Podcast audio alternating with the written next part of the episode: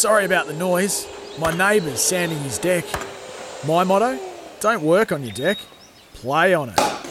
Life's good with a Trex deck, low maintenance with a 25 year residential warranty. Trex, the world's number one decking brand. Welcome to This Is Your Journey with Sam Edmund. For Tobin Brothers Funerals, visit tobinbrothers.com.au. Tobin Brothers Funerals, celebrating lives.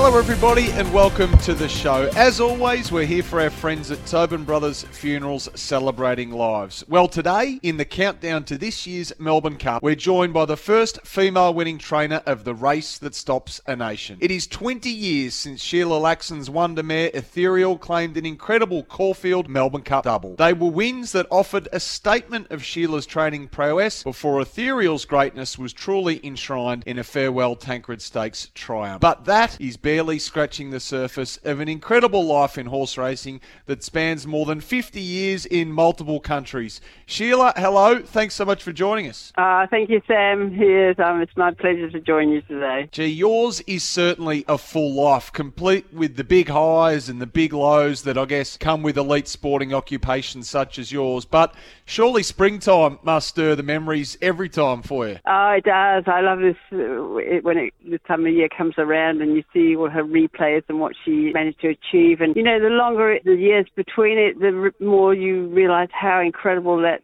that run was. She was just an enormous competitor and, and did her very best to get to the line first in really bad, awkward circumstances sometimes. Yeah, I don't know how you feel, but I find it so hard to believe it's been two decades, uh, and in fact, the 20 year anniversary since since she did the double. I mean, how vivid is the memory for you? Oh, it's very vivid. You know, it, it seems like yesterday when you think about what you did on the day and, and what she um, what she achieved and all that sort of thing, and, and the moments in between, and uh, my son being there and looking up at him with tears in his eyes, and all those little things come back to you as if uh, as if they were yesterday. Now the heavens opened that day. If memory serves me correct, I, I think you were halfway to Flemington, maybe thereabouts, when the rain really started pouring down. I mean, what level of optimism did you have at that stage of, of proceeding, Sheila? Well, probably none at all, because I really didn't know how she would measure up against um, all the very good horses that compete in the Melbourne Cup, of course. And I, but I was very, very happy with her progress since the Caulfield Cup because she had been quite a finicky eater and hadn't done that well, you know, up until the Caulfield Cup. And after that, she just thrived. So that morning, I rode her out, and I was really, really happy. I thought, well, I've got her as good as I can possibly get her. Um, the rest is in the lap of the gods now. Yeah, is it the inevitable? I hope I've done this, or I hope I've done that that you, you have as a trainer going to, to big group ones like this? Uh, well, it was quite strange because I was quite set in my ways about what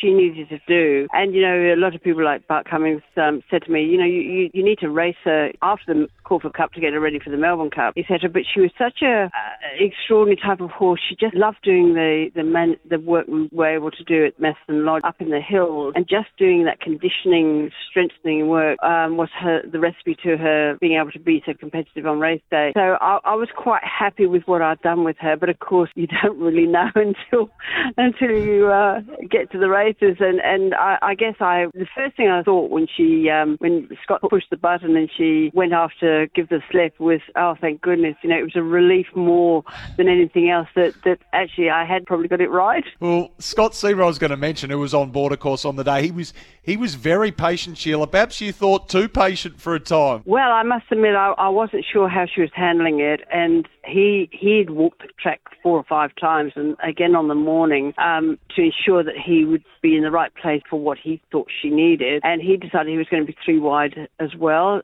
So going over 3,200 for the first time, three wide, you know, lots of question marks. And um, and he knew that he it was his first ride in the in the race, and he knew that he couldn't go to the um, the cup you know, the tower there, and he went before that, but um, he just timed it so incredibly because that give the slip, you know, should have won the race by country mile. Um, and and he he was very patient, waiting till uh, he decided it was time to go, and and that just shows, you know, walking the track just gives you all that uh, inside information that you need on actually in the race. And that crucial piece of information, am I right in saying that Scott knew Sheila that the best part of the track, which obviously pouring rain as I mentioned, was in fact around that portion of it, three wide? Yes, yeah. So he was quite adamant that that, that was where he was going to be in the whole run um, because she was an unknown quantity on uh, on rain affected tracks, and, and of course she'd won that amazing oak in 35 seconds, and she, she came from the back of the field. So crikey, how how fast did she run that that race, the last 600 in on a firm track? So we presumed that she probably needed really good footing to show her best. Yeah, and give the slip you mentioned had done exactly that. Well, I mean, was miles clear at the the 200, but whenever you mention the name Ethereal, I think the first thing for most people that comes to mind is just that breathtaking burst of finishing Uh. speed, and that that was that's what she's remembered for best. I would have thought. Yes, I mean, uh, I think her best win was was in the Tancred, you know, and, and she'd been um, shoved back into a spot by Universal Prince, and he'd gone past her, and then she's dropped to last and came with the most incredible dash um, to Peppermint the Post. It was just awesome, and apparently his rider said when he looked down and saw it was her, he could not believe she could have come from where he'd put her. Um, but she was so tenacious; she was just an absolute darling to to be involved with. Yeah, so that Tancred Stakes, which was obviously back then the, the BMW at Rosehill, do you have that at, at the top of all the others? Was this her best victory? I look, obviously the Melbourne Cup is, is your best victory Yeah. to experience, but for her, probably the best, her best efforts were, were the Tancred and probably the Oak because um, she came from an impossible position in, in the, that race too. Um, and uh, obviously she was very lucky to hang on for the, the Corporate Cup as well. So look, three of her wins have been by nostril, um, but it just showed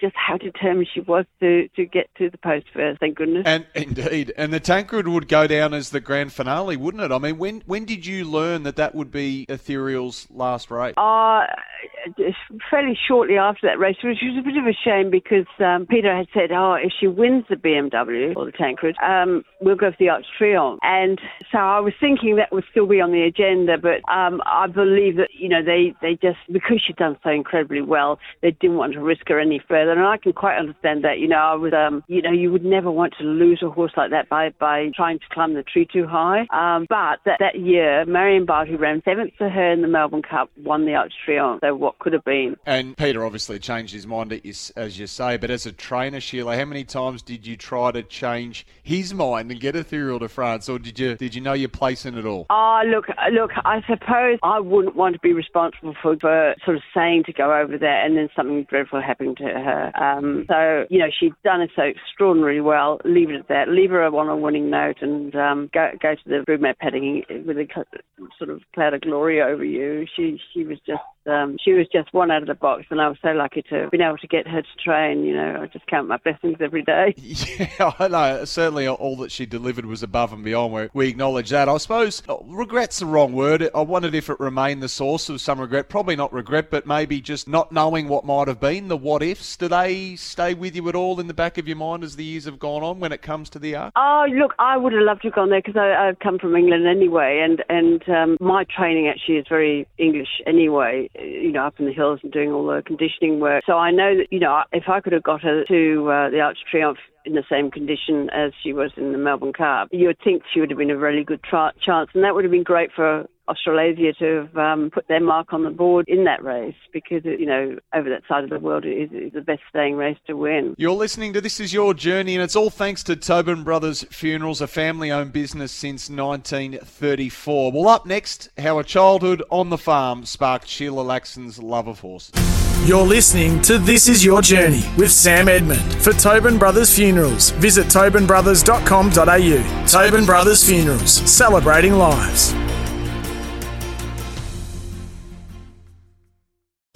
You're listening to This Is Your Journey with Sam Edmund. For Tobin Brothers Funerals, visit tobinbrothers.com.au. Tobin Brothers Funerals, celebrating lives. Hello, it's great to have your company on This Is Your Journey, and it's made possible by Tobin Brothers Funerals Celebrating Lives. We're chatting with Melbourne Cup winning trainer Sheila Laxon. Sheila, you are born in Pontypridd, Wales. Actually, how's my pronunciation there, by the way, with Pontypridd? Have I got that right? Pontypridd, Pontypridd. Never, was Yes, was close, never going to nail it to that end, was I? What was what was uh, what are the memories of those early years growing up on the, the small farm? Well, actually, I can't remember any of that because uh, my first memory, actually, when I was young, was was um, when we moved to a place called Tenbound Farm in Kent, um, and I suppose I was about four years old then. But we, we mum um, had ponies to spell during the winter from the you know the pony rides on the beaches they had over there, and so we learned to ride on these little scallywags. It was a great way to to learn to get inside a horse's brain and try and work out how to get it to do what you wanted to do and not what it you know been doing on the beach. Fantastic. So mum had her hands full running all of that. Well, your dad was away at sea a lot, correct? Was he a ship's pilot? Yes, he was. He was. He was uh, a captain and um, oh, no, sorry, a pilot. Um, and I think when we first went there, you know, he'd go about two years deep sea and everything. So Mum really had to bring us up on her own, which uh, I can imagine was quite tough in those days. Yeah, indeed. And and you, I mean, do you have to grow up fast on a farm, particularly when um, dad's away a lot and your mum's um, so busy? Uh, I guess it's um, it's what you grow up with. That's what you expect happens, and you know we all help to milk the cows and feed the chooks and collect the eggs and do all that sort of thing. And um, we had a great upbringing. You know, I, I love being out in the country and being away from anybody else. Spent all the hours we possibly could riding our ponies. Oh, oh, yeah. So the the ponies, the even the pony clubs, the show jumping, it got a hold of you early, didn't it, Sheila? Yes, it's all I ever wanted to do is ride a horse. I wanted to, I actually wanted to be an international show jump rider when I was a teenager, um, and really went to all sorts of lengths to see if I could get there. But uh, you just need so much money to do that, and that wasn't really uh, in my vogue to be able to um, afford it. But I, I, I did jump for a dealer, show jump for a dealer, and uh, and was pretty successful. You know, I could get horses going that um, other people couldn't, and I ended up representing England in, in the French competition and being the highest placed English rider. So all of that was really really fantastic, and I just I just wanted to aim as high as I possibly could, whatever I did.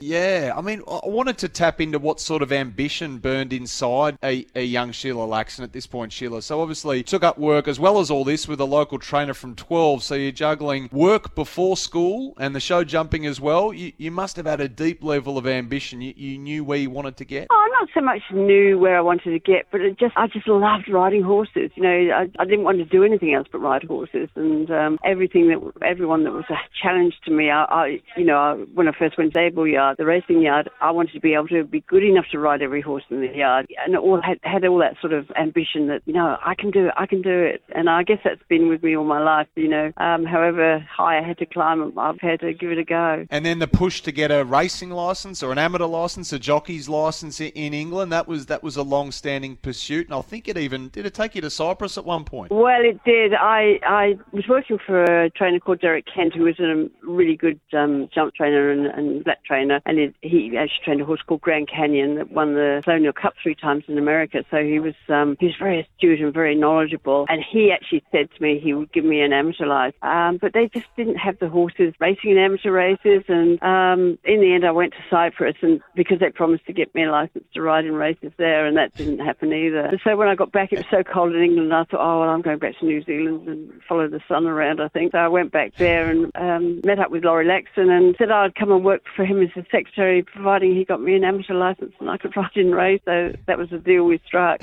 what a deal! So this is steeplechases, hurdle races on the flat against professional jockeys, and you, you had some early success too, didn't you? Yes, I think in my I won my first race in a in a hurdle race and uh, nearly fell off the horse three times because it just clambered through every fence there was. Um, but in my first nine rides, I had four wins and a second and a third, and just I just loved it. This is this was my dream. This is what I wanted to do is ride in races. I just loved it. And Laurie, you struck up that partnership. You got married, of, of course, in New Zealand. He sadly passed away earlier this year. Yes, he did. Um, it was, you know, but it, look, he was happy where he was. He had a house across on the beach, and you know he did his own thing right to the end. So um, he was in a happy happy place. But I think he just missed being a trainer. You know, I think when you've done it all your life and and you um, have to eventually give it away, I, I think it, it really like he was treated like king in Singapore. Nobody had done what he had done, and um, everywhere he went, they worshipped the ground he walked on. So um, I, I think he really missed that when he when he retired. Um, and it's a big step to take. You know, when do you, when do you retire? You know, but it, but look, he had the most ordinary life, and he was very very successful. So um, he can be proud of, of what he achieved. You know, when he was going. And, yeah, and very well known in this part of the world. Obviously, 1988 with uh, Empire Rose at the Melbourne Cup, and, and you rode many of his horses in track work, and Empire Rose was was one of those. You were always going to be a trainer, I think it's fair to say. But did these sort of I don't know big chapters in in your life around Empire Rose and such, Sheila, really stoke the fire for what was to come for you in the training sense? I suppose you learn as you go without realising you're doing it. You know, even working for Derek Kent, and even when I was, you know, 12 years old and riding these racehorses that were broken down um, on the recovery trail,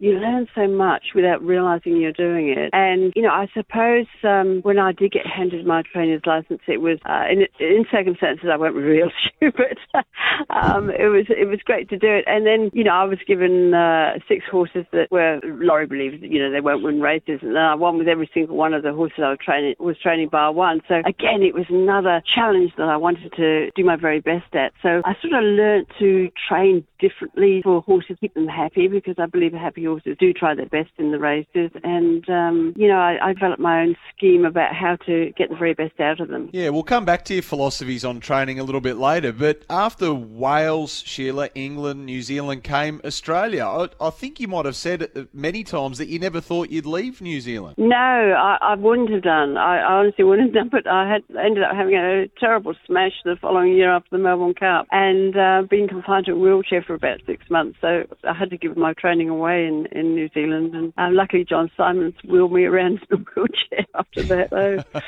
uh, there you go. I'm, I'm back in Australia, mate. Well, you, I was just going to say you've done well to resist the bulk of the Aussie accent. I thought it might have been a bit stronger by now, but you, you've held firm. Ah, yes, I suppose, um, you know, with an English background, and, and you always pick up a little bit everywhere you go. So I hate to think what my accent sounds like now. We are two days out from the Melbourne Cup here on This Is Your Journey, brought to you by Tobin Brothers Funerals Celebrating Lives. You can visit them online as well at tobinbrothers.com.au. We'll be back with Sheila Laxon right after.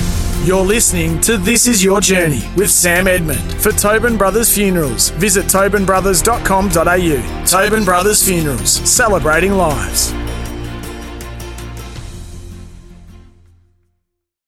You're listening to This Is Your Journey with Sam Edmund. For Tobin Brothers Funerals, visit tobinbrothers.com.au. Tobin Brothers Funerals, celebrating lives. Hello, we hope you're enjoying this week's edition of This Is Your Journey. We're with history making trainer Sheila Laxon as we count down to the Melbourne Cup. Now, Sheila, I read recently where you were asked, after all of your years working with horses, what they had taught you, and you said to bear pain. What do you What do you mean by that? Well, you will get hurt for sure if you work with horses or have anything to do with horses. They will hurt you because because of the circumstances. You know, we put them through, I suppose. But uh, yes, you certainly have to grin and bear it when when an accident comes your way because if, you ride horses, you will certainly fall off. And um, you know, most of the time you get away with it. Some of the time it's it's got not very nice results.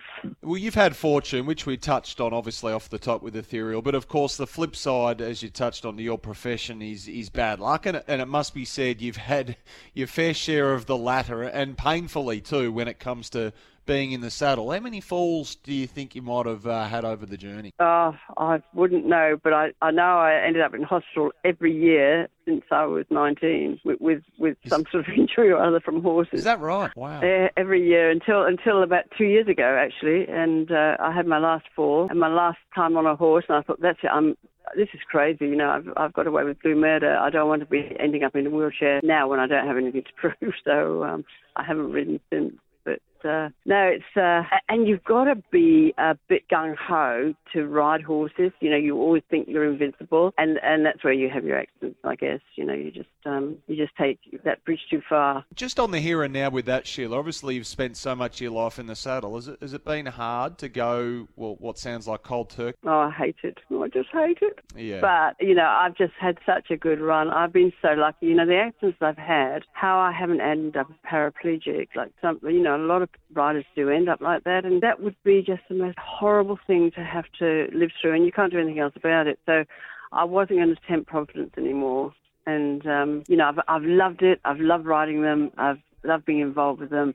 Um, but no, I'm stepping aside and I'll watch from the ground and put what, what I can into, you know, getting them to the races in the best possible way they can. And, and you know, we can do that with the, the riders and the um, personnel we've got around us. So that's, that's really, that's really good to be able to sit down and talk to them about, and listen, this is what I want to do, da da da da um, and they take it on board and they, they work really well together. Yeah, because not only was it a love, obviously, for the horse and a love for riding that you say goes right back to your earliest memories back in uh, in Wales and, and England, but also the fact that it was, a, for those unfamiliar, it was a big part of your training philosophy, wasn't it, to be to be on the saddle for, for, for a large portion of your time. Yes, absolutely. You know, um, you've got to get the horse to understand what you want of it because it's got no idea why it's out in a, uh, on a race course with a bunch of other horses, you know, and, and it's really good to be able to import the, impart the um, knowledge to them. This is what I want you to do. I want you to settle. I want, I don't want you to spend any energy. I just want you to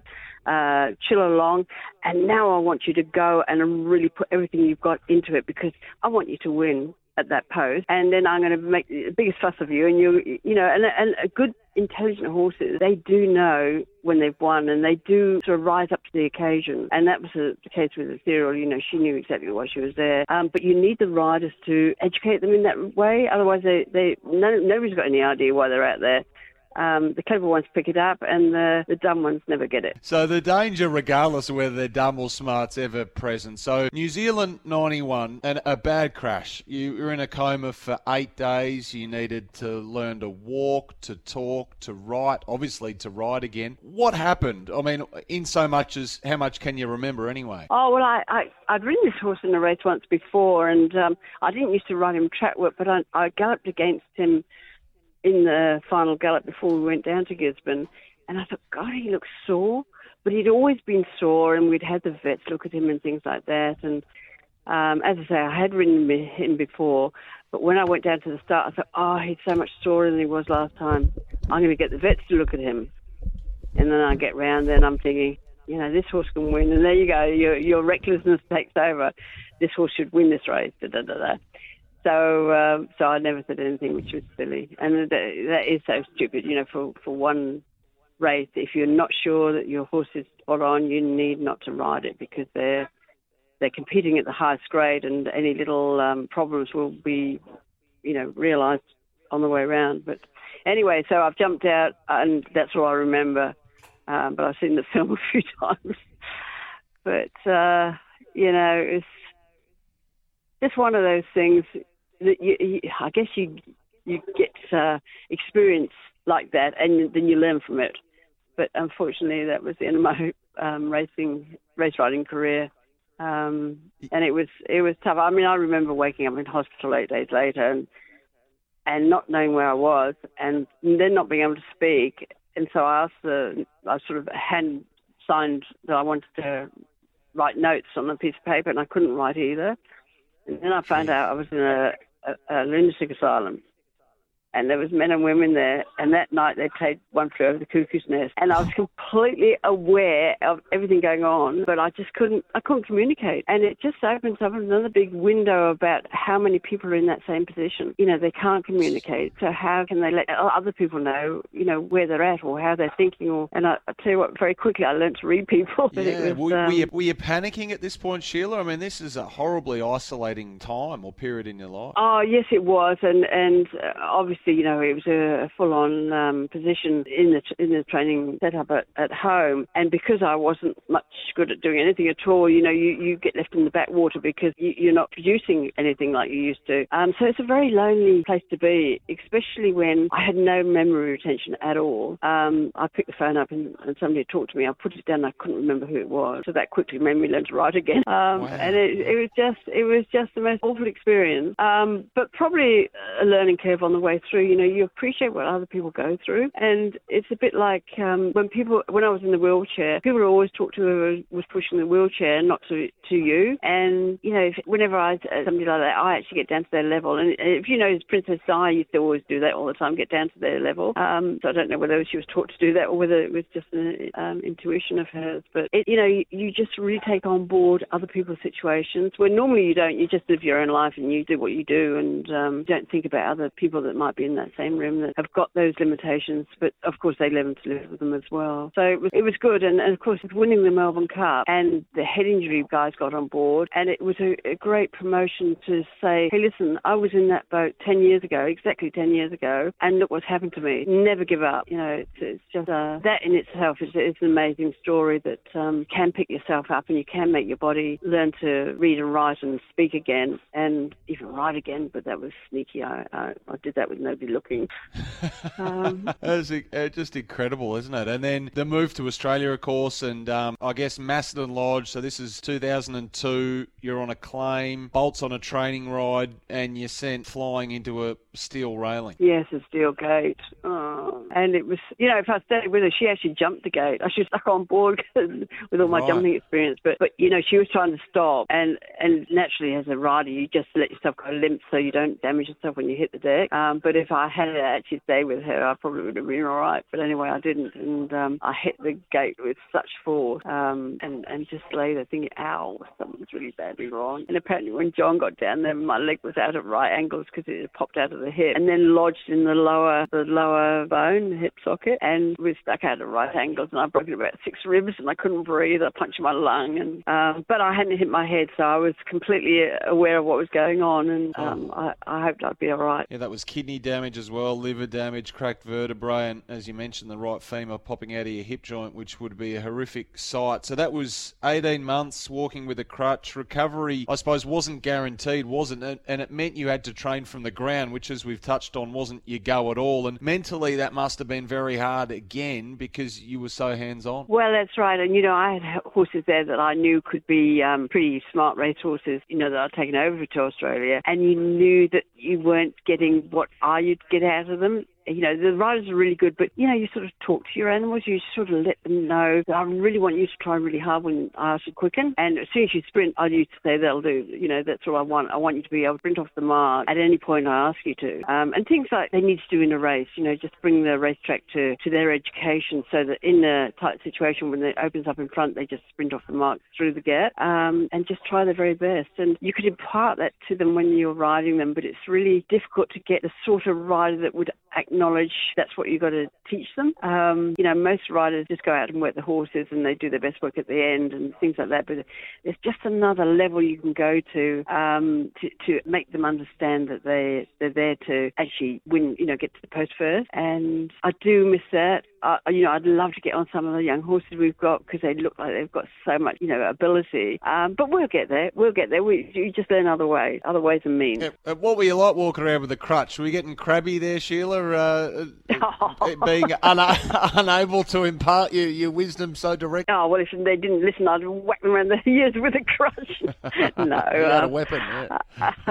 look, uh, look, I, I've been very fortunate in that everybody that's uh, been with me has helped me, and you know they've been so kind and so willing to you know do the hard yards to to get what I want. So I appreciate every bit of help I get on the way. You know, even little Kelly who rides work for us, for for, for me in particular, you know, she's really great. The way she comes out in the in the grass paddock and and gets them going on circles and leading on the right leg, so I can get her to understand they've got to be on the right leg, turning for home, you know, all that sort of thing. And then they balance on the other leg and they can sprint again, and all the little nuances that you know can get get your very best out of your horse. So I'm, I'm lucky with the team that I've got around me, and we keep aiming for the stars. Fantastic to hear. And if all that wasn't enough, now that's probably two of your nine lives, Sheila. There was a third life used up, was there not? Uh, tell us about this plane experience that I haven't been able to find a lot on. It was described as a uh-huh. harrowing plane experience, wasn't it? This is a, a flight from New Zealand to Australia? Yes, on an American plane. And I'd never actually been on a horse plane before, and we had a couple of horses coming over, and one was Finetta Bell, and the other one was Christiana Bell, her sister. And um, Laurie was going with the horse that I was flying on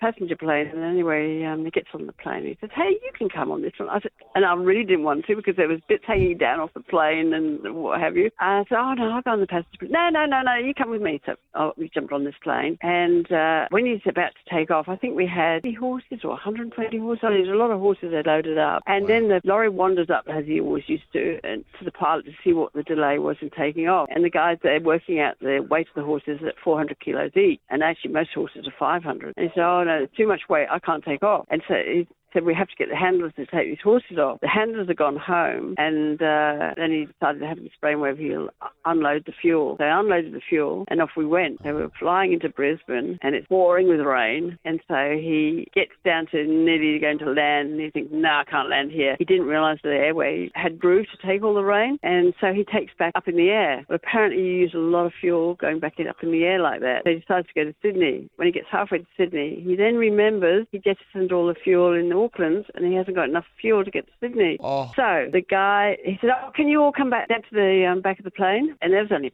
eight or nine of us there, I suppose. And he said, look, um, I regret to advise you that uh, we, we've got a fuel problem. We, um, we're trying to get into Sydney, but uh, we're going to fly as low as possible so that if we do run out of uh, fuel, we'll uh, land in the sea. And this is what you've got to do. The five bells ring, da da da da, and the six bells ring, you da da da da. This is where the life the lifeboats are and what have you. So I've bent down because I used to work on the hovercraft between Dover and France, and I've got the life jacket out and put it on. Somebody laughed anyway. Next minute, they've all got them on, and so we had 20 minutes of waiting to die. It was just, just appalling. I turned around to Laurie and I said, "Hey, Laurie, you can But you can tell me all the, all your misdemeanors now, you know."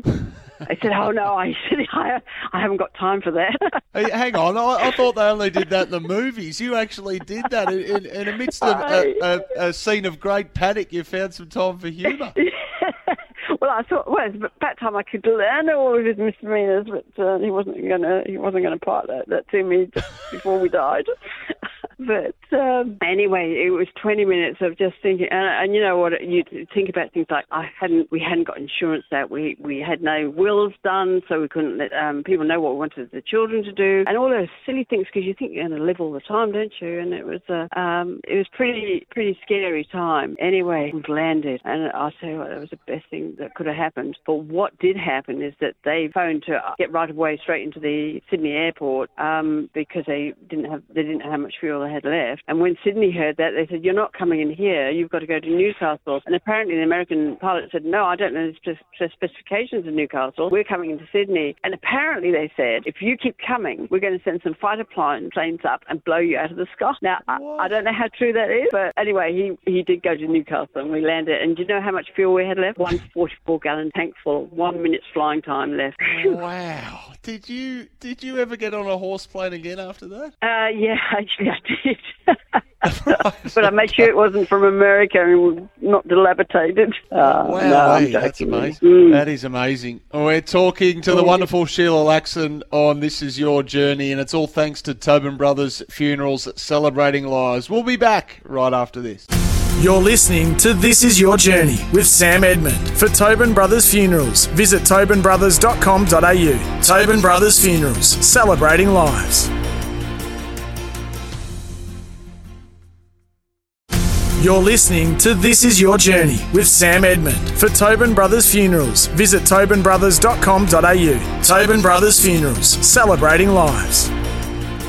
It's been great to have your company here on This Is Your Journey, thanks to Tobin Brothers Funerals. They're a family owned business since 1934. Sheila Laxon is our guest today. So, Sheila, Ethereal, going back to the Wondermare, only went beyond 2,000 metres four times in her life. She won them all at Group 1 level 21 starts, 8 wins, and more than $4.7 million in earnings. Can one get another ethereal in their lives? One's been looking for one ever since.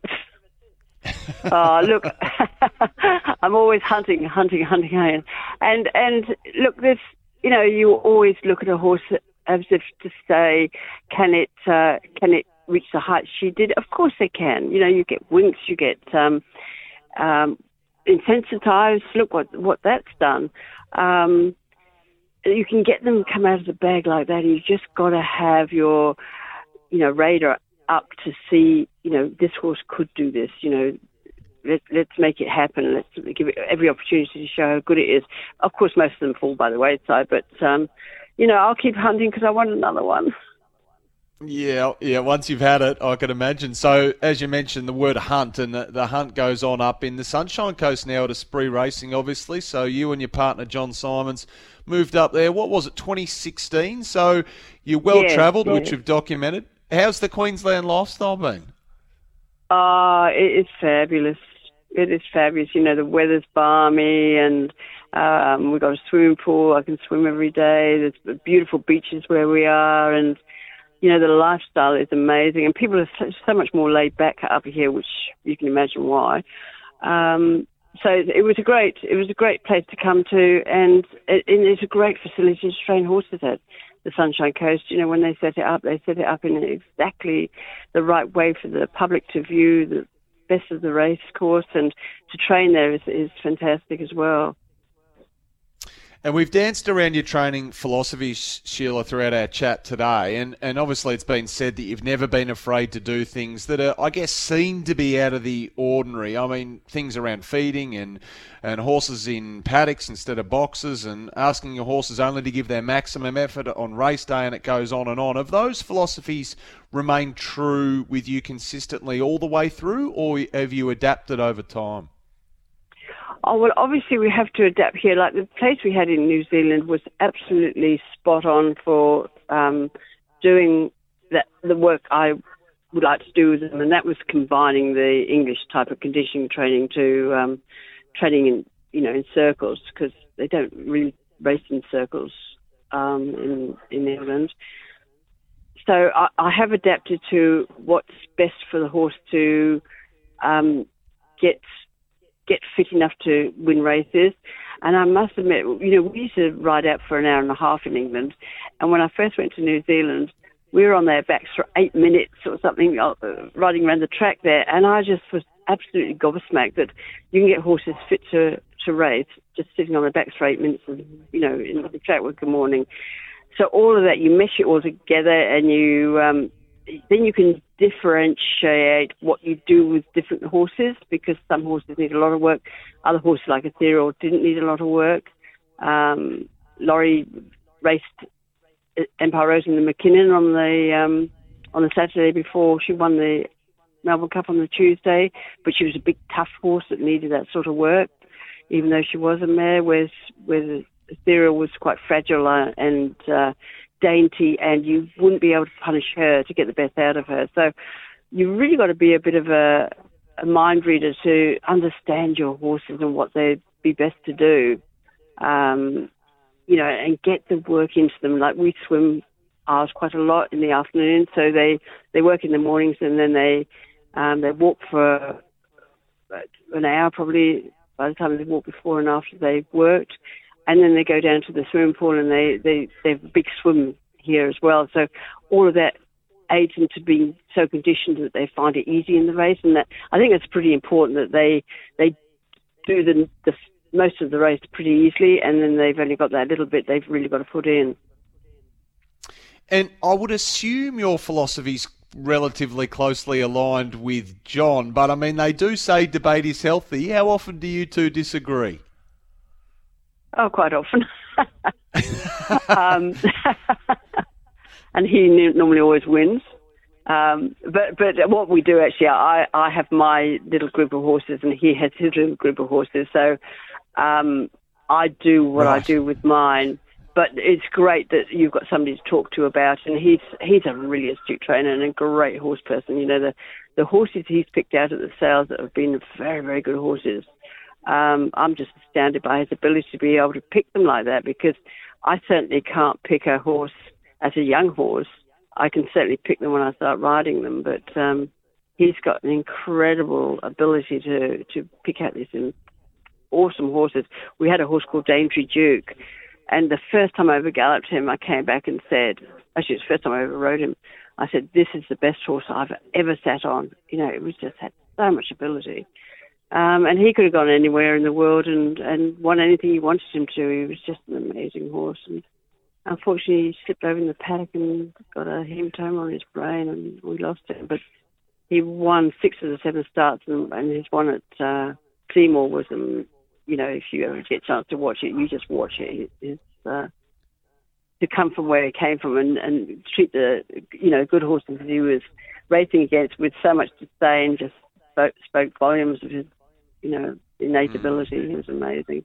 But John's got, you know, he's able to do that. And this year we've got a lot of those uh, youngsters in the camp. So um, all the time you've got those horses in training, you're you're very excited about what they might be able to produce. Yeah, I, I, would have thought. And so, what's the divvy up? Is it as simple as John likes to do the Colts differently than what you like to do the Fillies?